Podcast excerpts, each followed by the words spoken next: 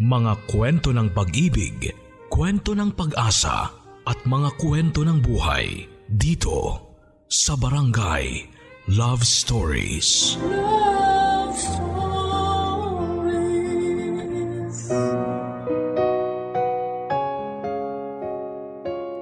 Ang ilaw ng tahanan o isang nanay ay madalas na humuhubog sa pagkatao ng isang anak. Sa pamilya kasi ay nanay ang mas uh, madalas na sandalan at kinukuhanan ng lakas kahit na may mga oras na siya ay nanghihina na.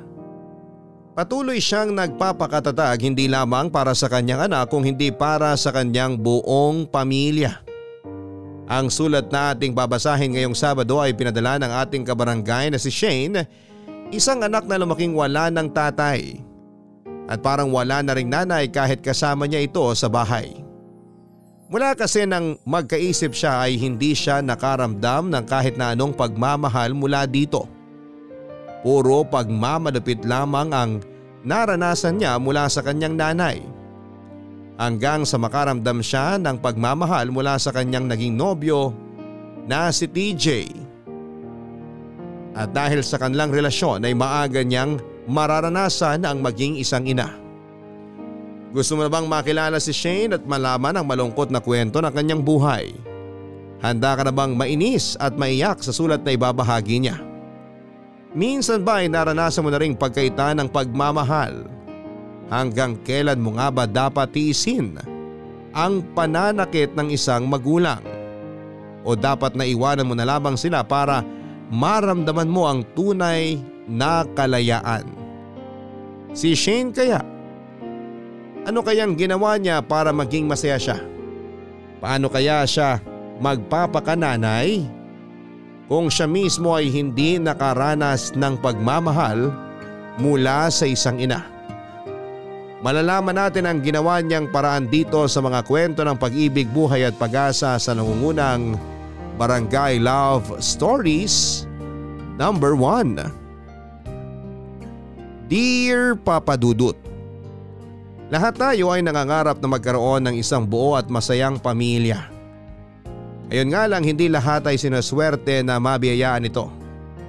May ilan na magkakahiwalay man ang mga magulang, nakakatanggap pa rin ng pagmamahal mula sa kanila. At may ilan naman na kagaya ko na kahit kasama pa sila.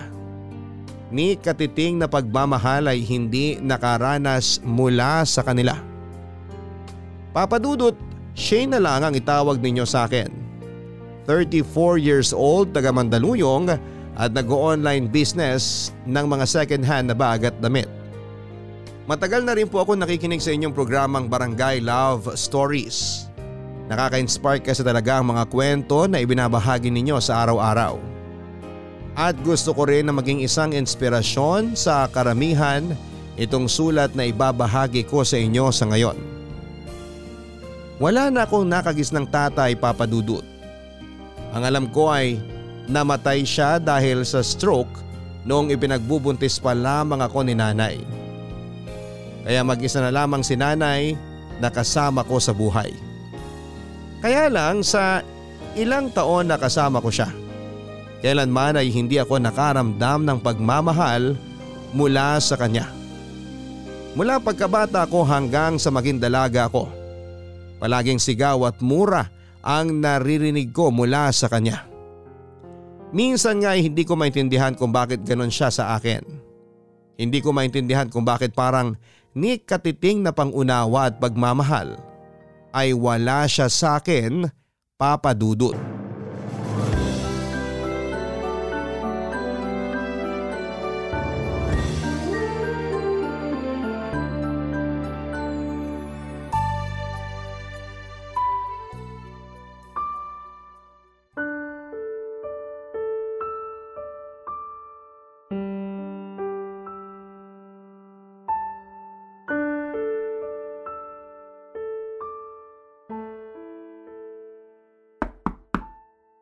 Nay? Nay, gising na po ba kayo? Nay? Ano ba yun, Shane? Ang aga-aga mo namang kumatok sa kwarto ko. Um, papasok na po kasi ako sa school. Eh di umalis ka na. Bakit kailangan mo pang istorbohin yung pagtulog ko? Eh, Nay, Ano ba kasi yon? Sabihin mo na lang na makabalik na ako sa pagtulog ko. hihingi po sana ako ng baon. Ay nako, wala akong pera. Huwag ka na munang pumasok. Sige na, magpalit ka na lang ng pambahay at huwag mo na akong abalahin. Ay. Oh, Ah, teka Nay, sandali lang po. ano na naman ba yun? Eh, eh, hindi po kasi ako pwedeng hindi pumasok ngayon. May exam po kasi kami sa isang major subject namin eh. Eh anong gagawin ko? Wala akong maibibigay na pera sa'yo. Eh, Nay, kahit po sana pamasahin na lang po. Hindi ka ba marunong makaintindi? Wala nga akong pera, kaya wala akong maiaabot sa'yo. Umalis ka na nga dito sa kwarto ko. Sinisira mo lang yung umaga ko eh. Nay, kailangan ko po talagang pumasok. Babagsak po ako kapag hindi pa ako nakapag-take ng exam namin. Eh kung palad ko naman ang bumagsak dyan sa pisngi mo nang maintindihan mong wala nga akong pera. Ano bang akala mo sa akin? Bangko na anumang oras pwedeng magluwa ng pera sa'yo? Hindi naman po sa ganun. Eh bakit nangungulit ka pa dyan? Eh kasi po, hindi po talaga ako pwedeng hindi pumasok ngayon eh. Midterm exam na po namin mamaya. Mahahatak po pababa lahat ng grades ko sa SEM na to pag hindi po ako nakapag-exam. O eh ano nga gagawin ko? Wala akong maiaabot sa'yo, ubos na yung pera ko. Di po ba araw po ng sweldo nyo kahapon? Oo nga. Pero naubos ko na rin sa tong it's kahapon. Pasalamat ka nga nadalhan pa kita ng hapunan kagabi. Tapos hahanapan mo pa ako ng pera ngayon? At saka bakit ba nagpupumilit ka pang pumasok? Eh mag-aasawa ka lang din naman. Nay, hindi po ako mag-aasawa hanggat hindi ako nakakapagtapos ng pag-aaral. Sus! Sinabi ko rin yan noon. O eh nasan ako ngayon? Nang dahil sa'yo, hindi ako nakapagtapos ng pag-aaral ko at patapon na ang buhay ko. Kaya wag nang ipilit yung pag-aaral na yan. Dahil sigurado ako na hindi ka rin naman makapagtatapos. Mag-aasawa at magkakaanak ka rin ng maaga kagaya ko. Hindi ko po gagawin yun, Nay. Kaya nga po pinipilit kong igapang ang pag-aaral ko dahil gusto ko po talaga makapagtapos ng kolehiyo. Palagi ko pong minemaintain na mataas ang grades ko para hindi po mawala sa akin yung scholarship ko. O ngayon, sinusumbat mo sa akin yung ginagawa mo. Sino bang pumilit sa'yo na magpatuloy ka dyan sa lintik na kolehiyo na yan? Di ba ikaw lang din naman? Tapos ngayon pahihirapan mo ko. Eh para rin naman po sa inyo tong ginagawa ko, Nay. Kapag nakapagtapos po ako ng pag-aaral, makakahanap po ako ng maayos na trabaho. At kapag nangyari po yun, mas magiging magaan na po ang buhay natin.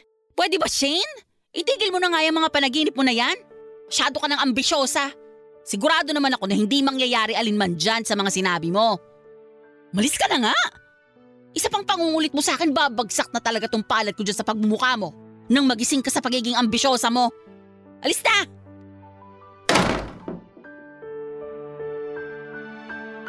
Papadudot nang makagraduate ako ng high school ay gusto na talaga ni nanay na pahintuin ako sa pag-aaral.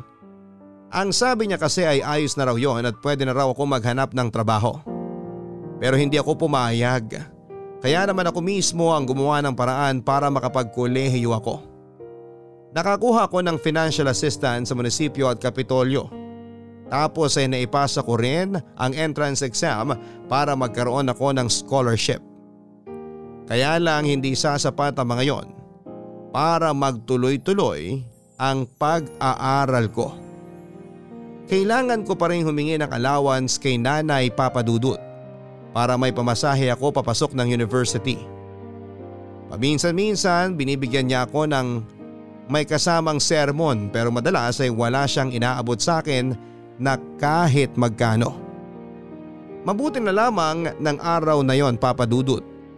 May kapitbahay kami na nautangan ko ng pamasahe para makapasok ako at makapag-take ng exam.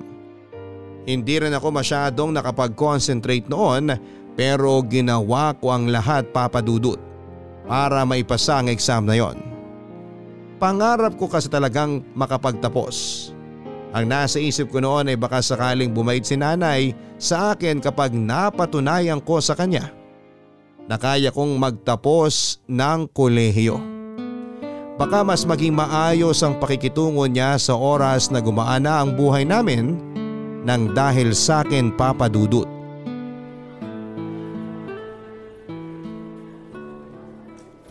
Shane, nandito ka lang pala sa labas ng gym. Kanina pa kita hinahanap. Sorry ha, hindi na ako nakareply sa text mo. Eh, wala na rin kasi akong load eh.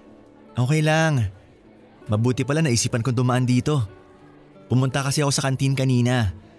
Akala ko doon ka magla-lunch kasi alam ko na wala kang klase ng ganitong oras.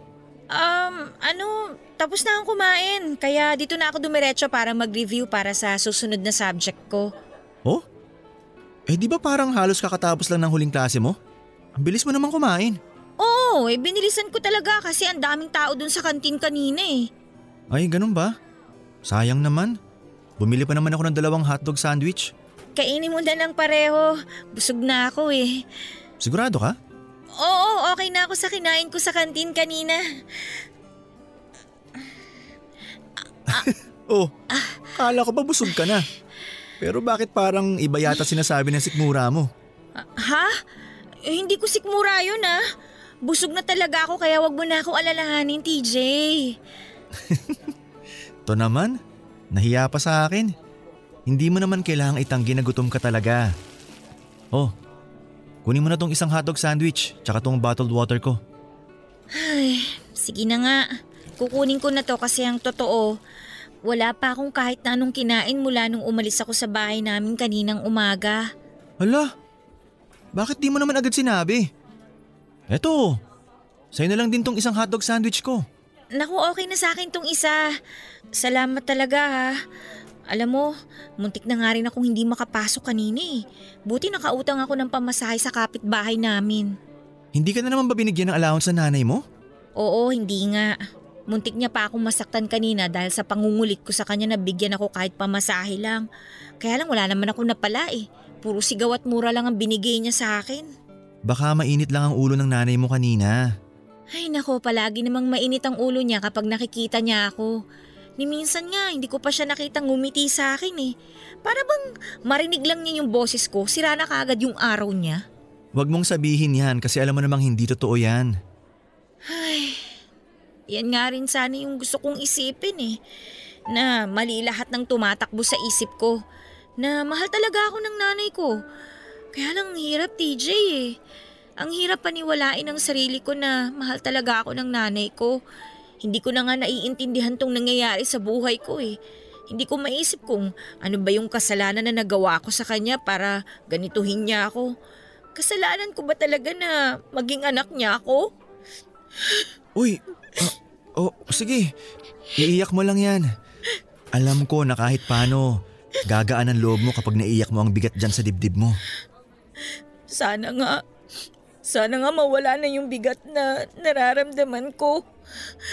Pero sa araw-araw na pinaparamdam ni nanay na kinamumuhian niya ako, mas lalo lang bumibigat sa akin lahat eh. Mas lalo lang ako nasasaktan. Wala na nga akong tatay. Tapos kasama ko nga yung nanay ko pero ni minsan, hindi ko naman naramdaman na minahal niya ako bilang anak niya.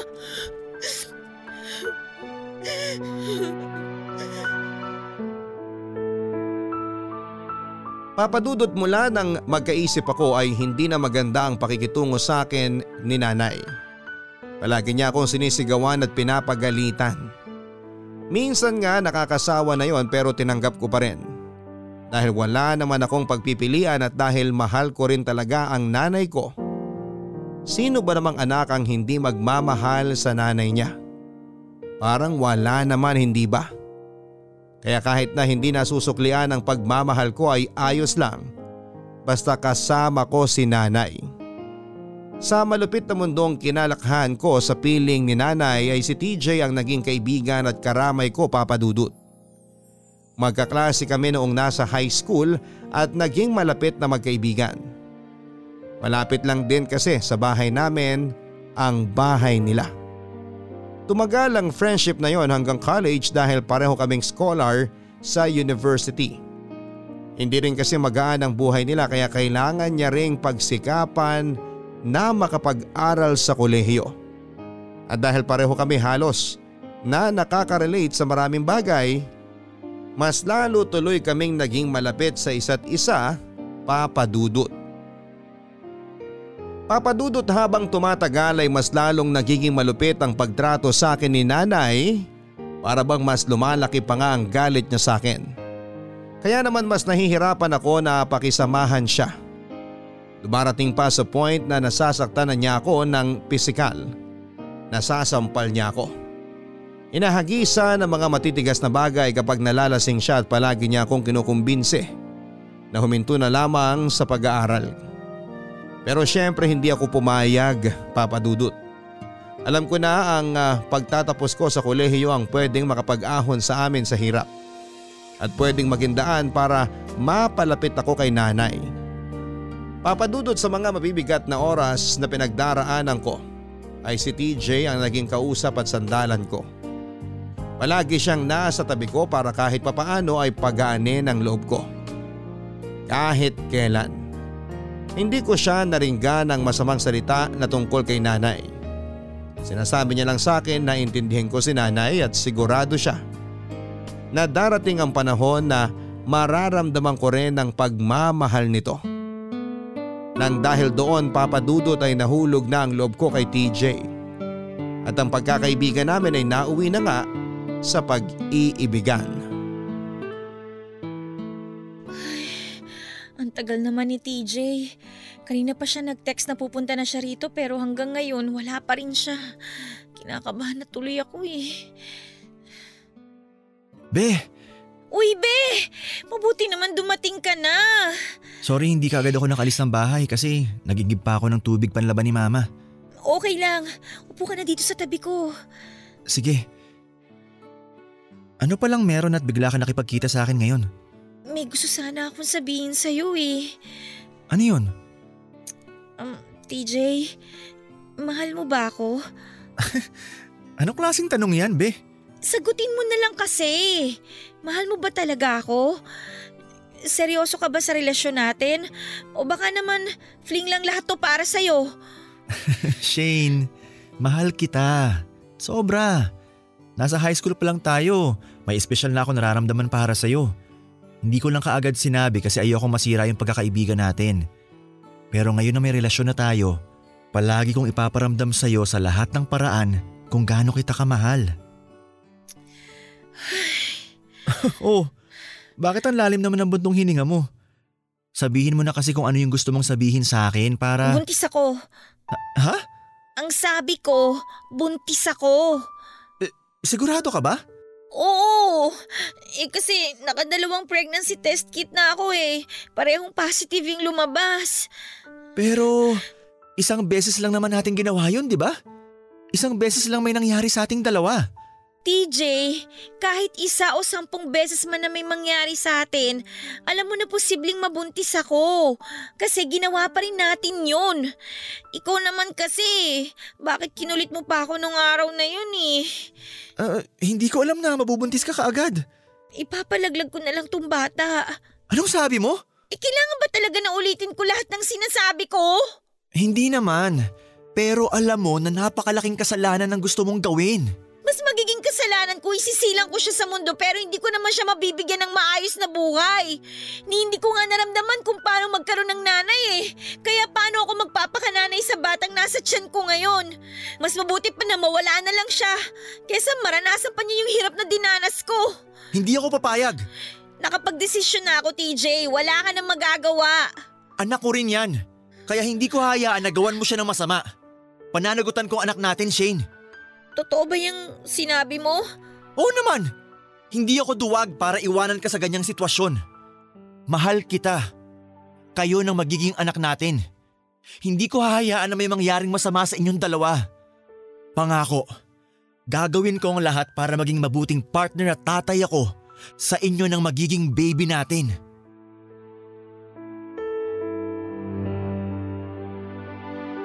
Papadudot hindi ako makapaniwala sa sinabi ni TJ noon. Akala ko talaga kapag nalaman niya ang tungkol sa pagbubuntis ko. Hindi niya ako pananagutan. Akala ko ay hindi siya ganon kaseryoso sa relasyon namin. Pero siguro kung minalas ako sa nanay, sinuwerte naman ako sa karelasyon ko. Dahil mula sa pagiging isang mabuting kaibigan, sa kanya ko rin naramdaman ang totoong pagmamahal sa kauna-unahang pagkakataon. Kaya nga nakuha niya kaagad ang tiwala ko, lalo na nang maging kami na. Dahilan para maibigay ko sa kanya ang sarili ko at makabuo kami ng bata sa sinapupunan ko. Papadudot alam ko naman na mali rin talaga ang ginawa namin ni TJ.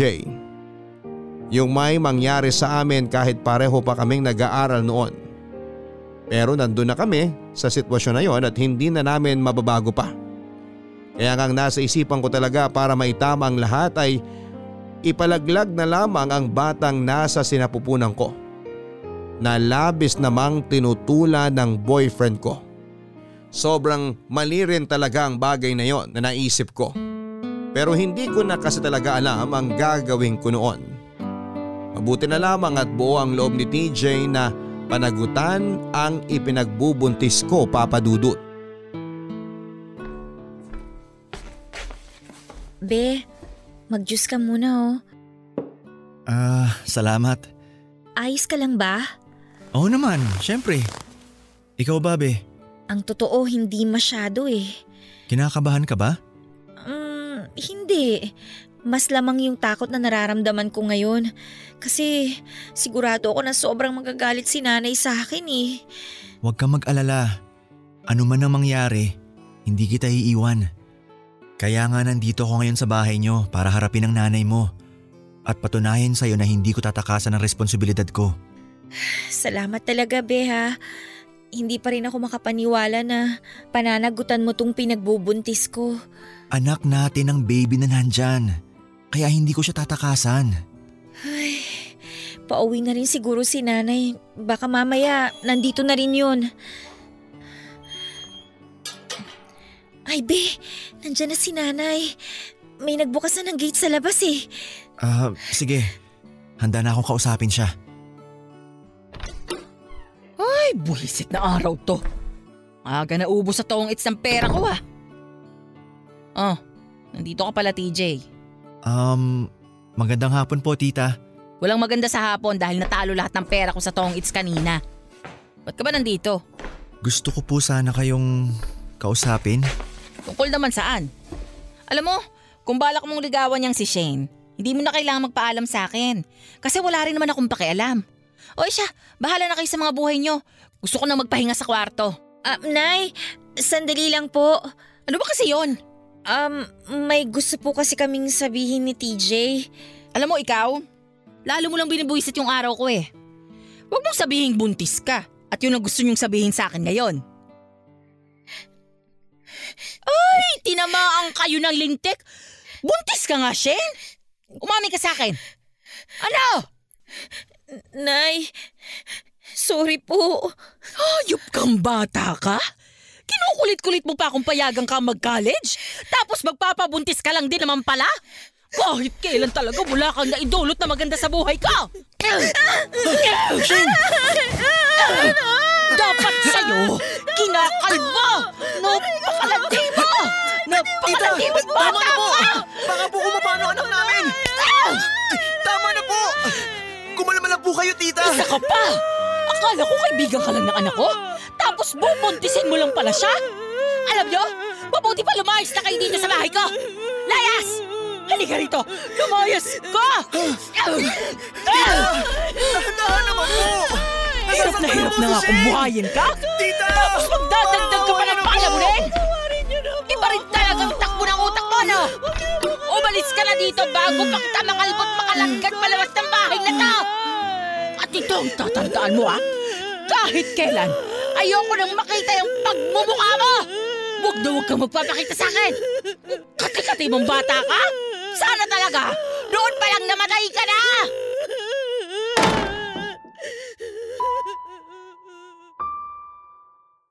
Papadudot ayoko talagang umalis ng bahay noon. Hindi dahil sa takot ako na mamuhay kasama si TJ kung hindi dahil ayokong mapalayo kay nanay.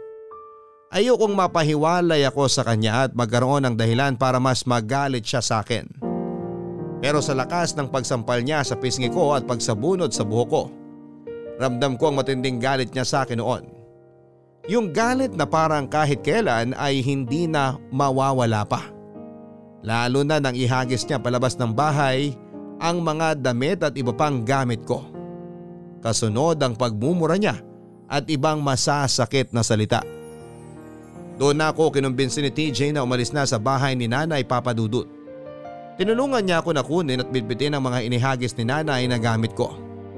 Sobrang bigat sa loob ko habang inihahakbang ko ang mga paa ko palayo sa bahay na yon. Para bang may mabigat na bakal na nakakabit sa binti ko habang naglalakad. At ng mga oras na yun ay pinilit ko ang sarili ko na magpakatatag para kay TJ at sa magiging anak namin, Papa Dudut. Papa Dudut tumira kami ng isang buwan sa bahay ni na TJ kasama ang nanay at kapatid niya. Mabait naman ang pamilya niya kaya lang ay may mga oras na hindi ako masyadong nakakapagpahinga ng maayos. Malit lang kasi ang kwarto kung nasaan kami ni TJ at kasama namin doon ang tatlo niyang nakababatang kapatid. Palagi ring tipid ang mga pagkain na kailangang pagkasyahin sa aming lahat. Hindi ako nagreklamo noon dahil alam ko na hindi lang naman ako ang nahihirapan kung hindi pati na rin ang partner ko. Hanggang sa may nag-alok kay TJ na ipasada ang tricycle ng tito niya. At nang makaipon kami ng sapat na pera ay umupa na kami ng maliit na bahay papadudot. Hindi pala talaga madali ang mamuhay nang wala ng ibang tao na inaasahan. Ang dami naming inisip noon kasama na ang gastusin sa bahay at mga vitamins na kailangan sa pagbubuntis ko. Mabuti na lamang at may libreng check-up sa center sa barangay namin na nakapagpatipid sa amin.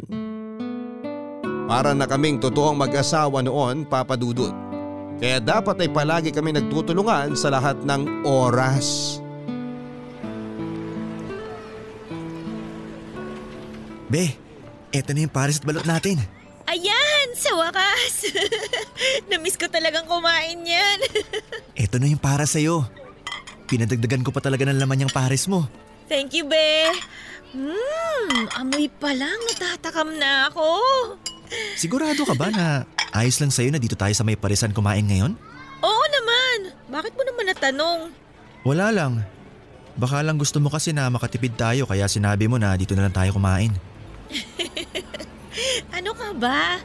Matagal ko na talagang gustong kumain ng pares at balot. At sigurado ko na ito rin ang gustong kainin ng baby natin ngayon. Paano mo naman nasabi? eh paano kasi 'di ba ang sabi nila, kung ano raw yung gustong kainin ng nanay na nagbubuntis, yun din daw yung gustong kainin ng baby na nasa sinapupunan niya. Kaya sigurado ako na pareho kami ng gustong pagkain ni baby. Ganun pala yon. Ngayon ko lang nalaman yun ah. Narinig ko lang din yun sa center na pinagpapacheck upan ko. Pero be, thank you ah. Para saan? Sa pagdala ko sa'yo dito sa parisan? Oo, kasama na yun. Nagulat nga ako nung niyaya mo kung kumain ngayon sa labas eh. Hindi na kasi natin masyadong nagagawa to. Tsaka may extra naman akong pera kaya niyaya kita mag-date tayong dalawa ngayon. Kahit na dito lang. Alam mo, ang swerte ko talaga sa'yo, be. Kaya thank you talaga ha. Thank you kasi hindi mo kami pinababayaan ng magiging anak natin. Mahal kita, pati na rin ang baby natin. Kaya gagawin ko ang lahat para maiparamdam ko sa inyo ang pagmamahal na yon. Ayun nga lang, pagpasensya nyo na lang muna sana kung ano lang yung kaya kong ibigay sa ngayon. Be, lahat ng ginagawa mo para sa amin ni baby, sobrang pinagpapasalamat ko na yon. Nag-uumpisa pa lang naman kasi tayo, kaya marami pa tayong pagsubok na pagdadaanan sa buhay. Alam mo, na-realize ko na hindi pala talaga madali ang bumuo ng pamilya. Tama ka dyan, Be. Pero alam mo, wala akong pinagsisisihan sa nangyari sa ating dalawa. Lalo na dito sa baby na nasa tiyan ko. Aaminin ko na natakot talaga ako nung umpisa. Pero ngayon nakasama na kita at saka malapit na akong manganak. Wala na akong ibang nararamdaman kundi puro saya na lang. Oh, bakit parang naluluha ka na, be? Hindi ah. Hindi raw. Pero malapit ang tumuloy ang uhog mo. Sira. Natutuwa lang naman ako kasi sa dinami-dami ng lalaki sa mundong to, ikaw pa talagang binigay ng Diyos sa akin. Bakit? Ayaw mo ba? Siyempre gusto ko. Sakto nga eh.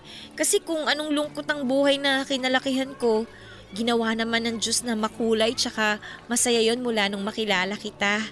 Shane, Alam ko na hindi talaga madali yung mga pinagdaanan mo. Natin. At hindi rin kita mabibigyan kaagad na magaan na buhay. Pero ang pangako ko na panghabang buhay na pagmamahal, ang kahit kailan, hindi magbabago. Asahan mo yan, Shane. Papadudot na pagtanto ko noon na ang pagsasama na walang masyadong sapat na paghahanda ay mahirap talagang pagdaanan. Lalo na nga at pareho kaming walang ibang tao na inaasahan ni TJ. Siya at ako na lamang ang pwedeng magtulungan ng mga panahon na yon. Paminsan-minsan naman ay nag-aabot pa rin ng pera si TJ sa pamilya niya. Pero ang nanay na niya ang tumatanggi sa tulong na ibinibigay niya. Alam kasi ng mama ni TJ na pareho kaming hindi handa sa responsibilidad na pagkakaroon ng isang anak pero pilit naming kinakaya. Mas gusto ng mama niya na mag-focus na lang si TJ sa akin at sa magiging anak namin. Papadudot ng maisilang ko ang anak namin ni TJ ay walang kapantay na kaligayahan ang naramdaman ko. Wala na talaga akong mahihiling ng mga panahon na yon. Lalo na noong maisilang kong malusog ang baby namin. Araw-araw akong nagpapasalamat sa Diyos kasi binigay niya sa akin si TJ at ang baby namin. Ang buong akala ko noon ay panghabang buhay na. Ang kaligayahan ng pagsasama namin ni TJ pero pero hindi pala. Dahil wala pang isang taon ng baby ko nang mamatay si TJ dahil sumalpok sa isang truck ang pinapasada niyang tricycle. Nanagot naman ang truck driver sa nangyaring aksidente at nagbayad para sa pampalibing ni TJ. Kaya hindi na ako nagsampa pa ng kaso sa kanya. Mula noon ay mag-isa ko nang tinaguyod ang buhay ng anak ko Papa Dudut. Sobrang hirap ng naging buhay ko doon pero pinilit kong kinaya ang lahat. Hanggang sa magkasakit ang anak ko na kaagad kong dinala sa ospital. Nagkaroon siya ng diarrhea at pabalik-balik na lagnat. Kapos na ako noon sa pera at napakaraming gamot ang kailangang bilhin para sa kanya. Doon na ako naglakas ng loob na umuwi ng bahay ni nanay at humingi ng tulong sa kanya, Papa Dudut. Um, Nay? Ano ginagawa mo dito? Hindi ba ang sabi ko? Ayoko nang makita yung pagbumuka mo. Uh, Nay, kailangan ko po ang tulong niyo. Naku, ayan na nga bang sinasabi ko? Pupunta ka lang talaga dito kapag kailangan mo ng tulong. Tungkol sa pera yan ano? Sa akin ka pa talaga humingi. Wala kang mapapala dahil wala akong pera. Parang awa niyo na po. May sakit po kasi ang baby ko. Kailangan ko po talaga ng pera ngayon, Nay. Tama nga ako. Pumunta ka lang dito sa bahay ko dahil kailangan mo ng pera. Hindi lang po basta perang kailangan ko, Nay. At hindi po to para sa sarili ko. Para po to sa anak ko. Sa apo po ninyo. Nasa ospital po siya ngayon. Eh sa wala nga akong pera dito eh. Anong gusto mong iabot ko sa'yo? Gusto mo bang wakwakin ko tong tiyan ko at dukutin ko yung isang kidney ko? Ibenta mo para magkaroon ka ng pera. Ikaw talaga, Shane. Noon pa man, napakahirap mo umintinding bobo ka eh. Umalis ka na. Wala ka talagang mapapala sa akin. Bakit mo ba ang tigas-tigas ninyo? Hoy! Huwag mo ako sinisigaw-sigawan. Baka nakakalimutan mong nandito ka sa bahay kung leche ka. Gusto ko lang naman pong malaman ang dahilan kung bakit ganyan kayo sa akin eh. Buong buhay ko, wala na akong ibang naramdaman sa inyo kung hindi pagmamalapit lang. Tumahimik ka! Dami mong sinasabi? Kung talagang puro pagmamalupit lang ang pinaranas ko sa'yo, matagal ka na dapat patay. Kung tutuusin, napakalaki nga ng utang na loob mo sa akin eh. Kasi kahit hirap na hirap na ako, binuhay pa rin kita. Sana nga matagal nyo na lang akong pinatay. Kasi ang hirap mabuhay na may kasama akong tao na tinatawag kong nanay. Pero ni minsan naman, hindi nagpakananay sa akin. Bakit po ba galit na galit kayo sa akin? Ano po ba yung kasalanan ko sa inyo para ganituhin ninyo ako? Anak niyo naman po ako, di ba? Pero bakit hindi ko naramdaman na tinuring niyo akong anak? At mas lalong hindi ko naramdaman na naging nanay ko kayo? Kasi nasasaktan ako sa tuwing maiisip ko na bakit ang asawa ko ba ang kailangan mawala at hindi na lang ikaw. Bakit kailangan ko maranasan ang hirap na pagiging ina na wala man lang tumutulong sa akin na kahit sino? Galit kayo sa akin kasi ako kasama niyo imbes na si tatay? Ah! Ikaw ang bunga ng kahayop pag ginawa sa akin ng lolo mo! Ano pong ibig niyong sabihin, Nay? Pinagsamantalahan ako ng sarili kong ama. At ikaw ang naging bunga ng ginawa niya sa akin. At mula nang ikaw lang ang makasama ko, puro pahirap na sa buhay ang nararanasan ko. Pero ginawa ko naman po ang lahat para hindi ako maging pabigat sa inyo. Alam ko po na hindi talaga madali ang magpalaki ng anak, lalo na kung wala na tayong ibang tao na maaasahan. Pero hindi po yung dahilan para tanggalan ninyo ako ng karapatan na magkaroon ng isang nanay. Nasasabi mo lang yan dahil hindi mo alam ang hirap na pinagdaanan ko. Hindi mo alam kung gaano ako nahirapan ang buhayin ka. Siguro nga po nung una hindi ko talaga alam. Pero ngayon nag-iisa na lang po ako na binubuhay ang anak ko. Sigurado ako na alam ko na po yung nararamdaman ninyo. Ramdam na ramdam ko po yung hirap at saka sakit na nandyan sa puso ninyo. Pero hindi ako gagaya sa inyo, Nay. Hindi ko aalis na ng karapatan ng anak ko na magkaroon ng nanay mawala ng tatay. Gagawin ko ang lahat para maiparamdam sa kanya na kahit ako na lang ang kasama niya, hindi mawawala yung pagmamahal ko para sa kanya. Ipaparanas ko sa baby ko yung pagmamahal na kahit kailan hindi ko naranasan mula sa inyo.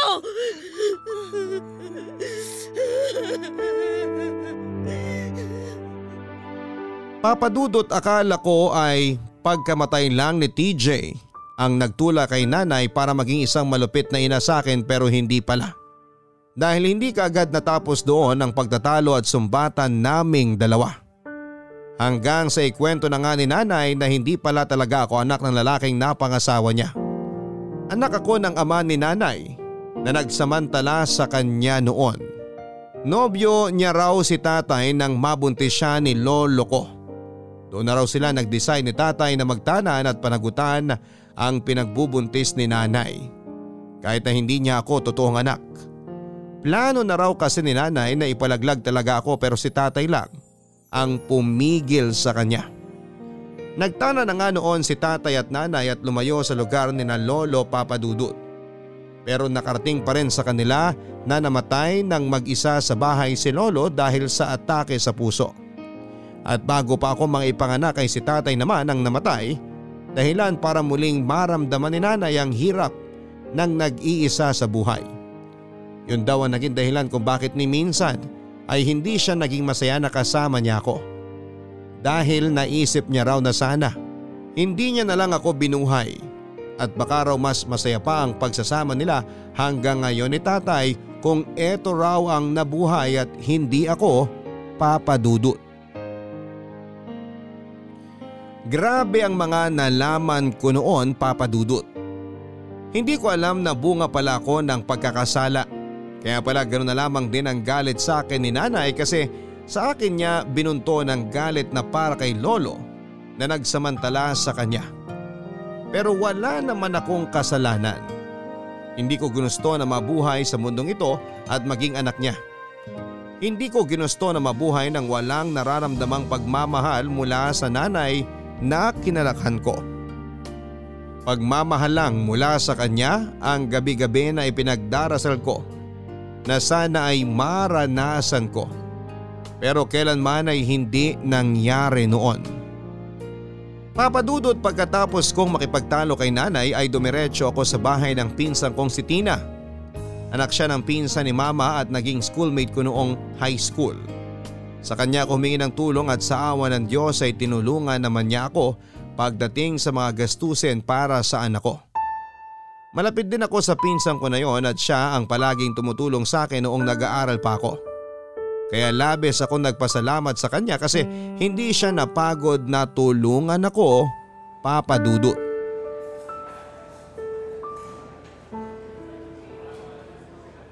nandito ka lang pala sa kantin. Oo, kasi hinatid muna ng nurse si baby sa ward para mas makatulog siya ng maayos. Ikaw ba nagpahinga ka na?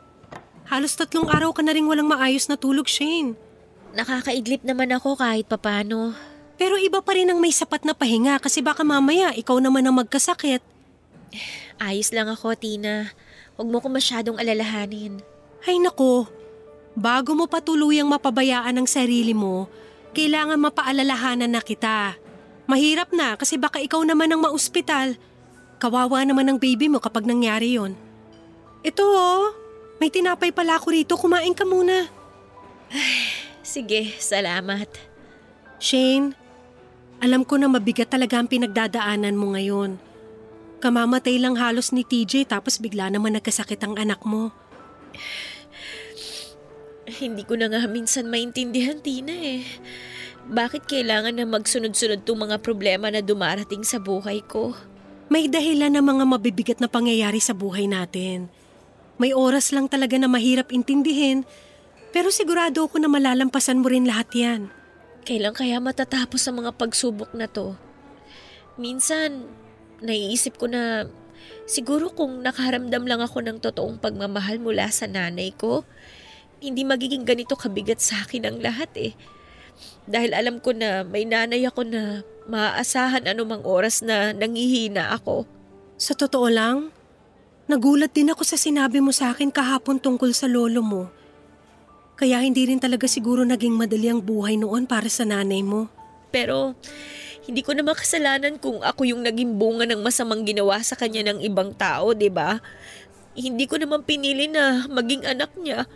Kaya bakit sa akin niya ibubunto ng lahat ng galit niya?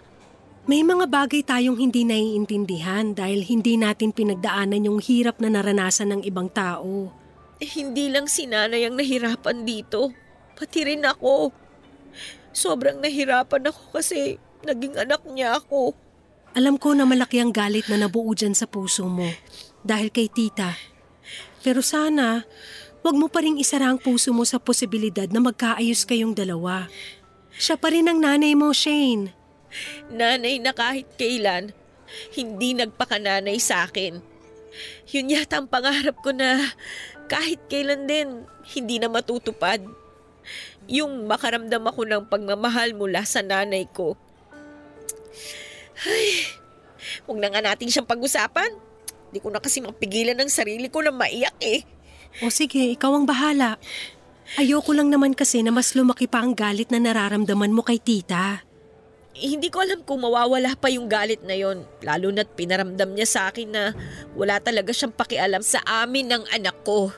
Isipin mo na lang na may malalim na dahilan si tita. Kaya niya nasabi ang mabibigat na salitang binitawan niya sa'yo.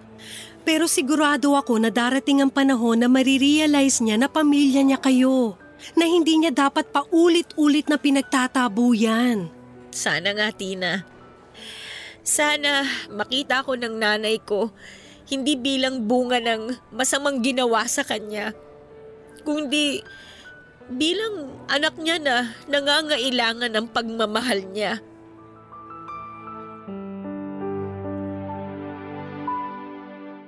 Papadudot dahil sobrang gipit na talaga ako noon at naawa na ang pinsang kong si Tina sa kalagayan ko. Kaya patuloy niya akong tinulungan. Doon niya muna ako pinatuloy sa apartment na tinitirhan niya kasama ang baby ko. Binigyan niya pa ako ng maliit na puhunan para makapagsimula ako ng online business ko ng mga damit at bag. Madali kong naayos sa mga yon dahil nasa bahay lang naman ako madalas. Tapos naasikaso ko pang anak ko habang nagnenegosyo ako. Papadudod pakiramdam ko ay doon na nagsimulang maging mabait sa akin ang panahon dahil nagtuloy-tuloy na kahit paano napagaanin ang buhay ko. Naging maganda kasi ang resulta ng pag-online business ko. Lalo na at maraming kaibigan at kamag-anak ang sumuporta doon. Hanggang sa hindi ko namalayan na may isang taon na rin pala ang lumipas. Isang taon nang magaan kahit papaano ang buhay ko kasama ang anak ko at si Tina. Ayun nga lang may bagay pa rin na patuloy na bumabagabag sa loob ko. Yun ay ang nanay ko na halos isang taon din akong walang naging balita, Papa Dudut. Ay, grabe. Nakaupo rin sa wakas. Oh, ito ang juice oh. Uminom ka muna. Ayun, salamat. Kanina pa nga ako nauuhaw eh. Paano ka naman hindi mapapagod at mauuhaw? Non-stop ang pagkilos mo mula nung magsimula ang birthday party ng anak mo. Ang dami rin kasing batang dumating kaya natuwa ako. Uy Tina, thank you nga pala sa inyo ng mama at kapatid mo ha. Sobrang laki na naitulong nyo sa pag-aayos nitong birthday party ni baby. Wala yun. Alam mo naman kung gaano kamahal ni mama ang anak mo. Kita mo nga at ayaw niya pang bitawan hanggang ngayon si baby oh. Sabik na rin daw kasi siya magkaapo kaya bigyan nyo na raw siya. Nako, matagal pa yung magiging apo niya sa amin. Wala pa nga kaming boyfriend pareho ng kapatid ko eh. Ayun lang.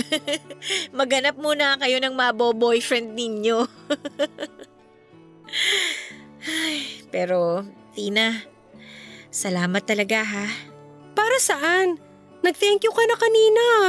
Eh, hindi lang naman para sa birthday party ng baby ko, kundi para sa pagtulong mo sa amin. Kung hindi mo ako tinulungan nung araw na nagkasakit siya, hindi ko talaga alam kung saan kami pupulutin ng baby ko. Thank you talaga kasi palagi kang nandyan para sa aming dalawa. Magpinsan tayo kaya sino ba naman ang magtutulungan kung hindi tayo rin magkakamag-anak? Shane, pwede ba tayong mag-usap? Anong ginagawa niyo dito? Um, Shane, tinext ko si tita at in-invite ko siya rito sa birthday party ng anak mo. O sige, maiwan ko muna kayo ha para makapag-usap kayo ng mama mo. Tita, doon na po muna ako sa loob.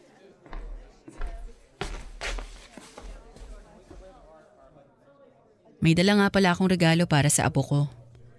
Pagpasensyahan mo na sana tong nakayanan kong bilhin para sa kanya.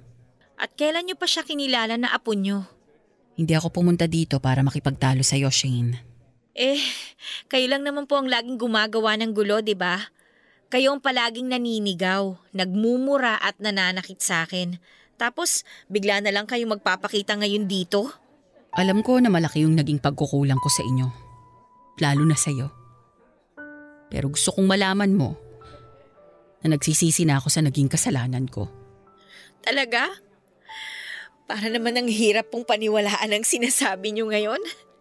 Shane, ilang taon kong tiniis na hindi ka mahalin dahil palagi kong nakikita sa iyo ang lolo mo. Palagi kong naaalala yung masamang ginawa niya sa akin. Kaya pinilit ko ang sarili ko na kamuhian ka. Hanggang sa mawala ka na nga sa puder ko at mamuhay ako ng mag-isa. Nung isang taon, inatake ako sa puso. Mag-isa lang ako at walang kasama. Ha? Ano pong sabi niyo? Inatake kayo sa puso? Oo, mabuti na lang at nakita ako ng isang kapitbahay sa may bakuran at kaagad akong nadala sa ospital. At sa ilang araw na nagpapagaling ako doon, naramdaman ko yung matinding lungkot at pangungulila. Doon ko na-realize na nagkamali talaga ako. Naalala ko lahat ng effort na ginawa mo para mapalapit ka lang sa akin.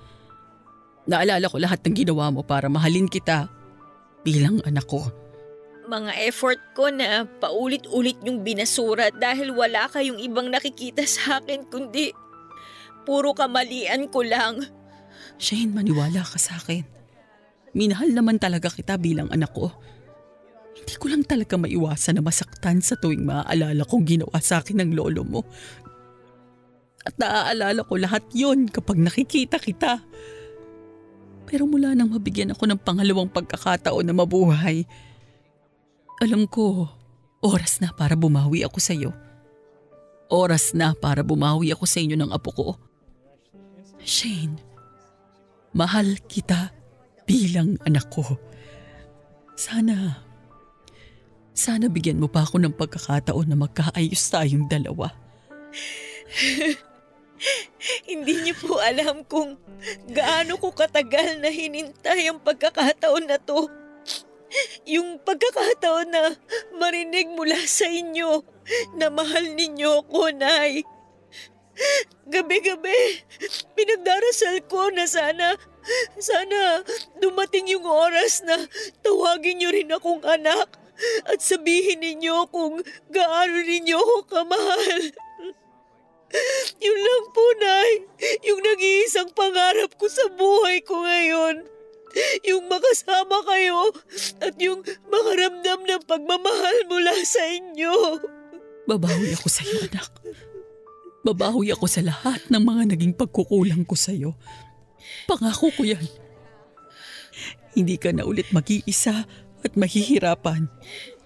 Dahil nandito na si nanay. Hindi na ako aalis sa tabi mo.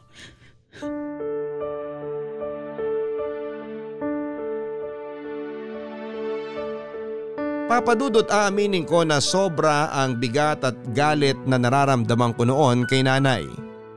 Hindi naman kasi biro ang lumaki at mabuhay ka ng may kasama kang pamilya. Pero hindi naman pamilya ang turing sa'yo.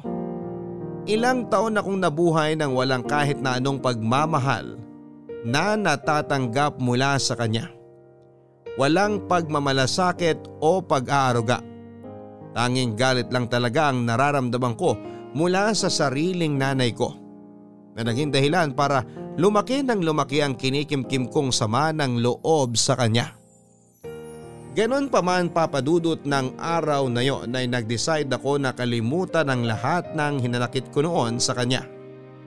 Lalo na nang marinig ko mula sa kanya sa kauna-unahang pagkakataon ng salitang anak at pagmamahal. Hindi madaling kalimutan ang sakit at sugat na ginawa niya sa akin dahil sa ilang taon na pagsasama namin na puro pagkamuhi lang ang pinaramdam niya. Pero handa akong pilitin na paghilumin ang sugat na yon para tuluyan na kaming magkaayos ni nanay. Yun naman kasi talaga ang matagal ko ng pangarap. Ang maramdaman ng tunay na pagmamahal mula kay nanay.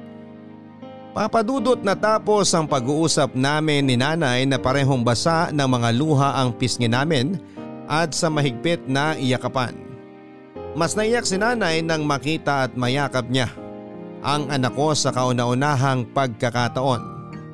At nang linggo rin na yon ay lumipat na kami ng tirahan ng anak ko sa bahay ni nanay. Wala nang paglagyan ang saya noon ng puso ko papadudot dahil tinupad ni nanay ang pangako niya sa akin na babawi siya sa amin ng nanay ko. Araw-araw niyang pinaparamdam sa amin ang pagmamahal niya. Nagtulungan kami sa mga gastusin at gawaing bahay. Ngayon ay mas malago na ang aking online business at napayos ko rin ang bahay ni nanay bilang pasasalamat sa kanya. Papadudod salamat sa pagbibigay oras na mabasa itong sulat ko. Sigurado ako na may aral itong naiwan sa ating mga kabarangay na nakapakinig ng aking kwento. Kahit na hindi naging madali ang buhay ko noong umpisa ang mahalaga ay pareho naming natutunan ni nanay na magpatawad at paghilumin ang sugat ng nakaraan. Yun ang naging daan para maiparamdam namin sa bawat isa ang tunay na pagmamahal. Hanggang dito na lang muna ang inyong forever kapuso at kabarangay, Shane. Maraming salamat Shane sa pagsulat mo sa programang Barangay Love Stories. Tama ka na malaki talaga ang aral sa buhay na naiwan nitong sulat mo sa araw na ito. Sa dinami-rami ng pagsubok na pinagdaanan mo sa buhay mo, kahanga-hanga na nagawa mo yung lampasan kahit halos wala ka ng ibang kinakapitan upang kuna ng lakas. Kaya naman ngayon ay mas naging matatag ka na lalo na nang makasama mo na ang nanay mo at maramdaman ang totoong pagmamahal nito. At sa susunod na muli kang panghinaan ng loob ay magdasal ka lamang Shane. Kung mararamdaman mo man na parang wala kang kakampi. Palagi lang nandyan ang pong may kapal upang iparamdam ang kanyang presensya at pagmamahal. Mga kapuso, siguro nga hindi lahat ay sineswerte na magkaroon ng mapagmahal na magulang. Pero walang magulang nananaisin na mapasama ang kanilang mga anak. May oras lang talaga siguro na mahirap silang intindihin dahil sa kanilang mga pinagdadaanan sa buhay. Pero palagi rin sana nating tandaan na hindi tayo mabubuhay sa mundong ito kung hindi dahil sa kanila. Kaya mahalin natin sila sa bawat oras na pwede pa natin silang makasama.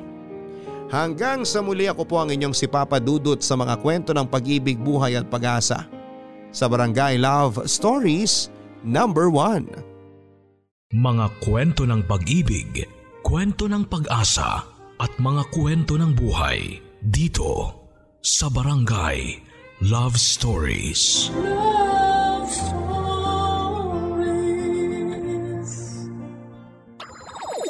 Nagustuhan ng iyong napakinggan? Ituloy yan via live stream sa www.gmanetwork.com/radio.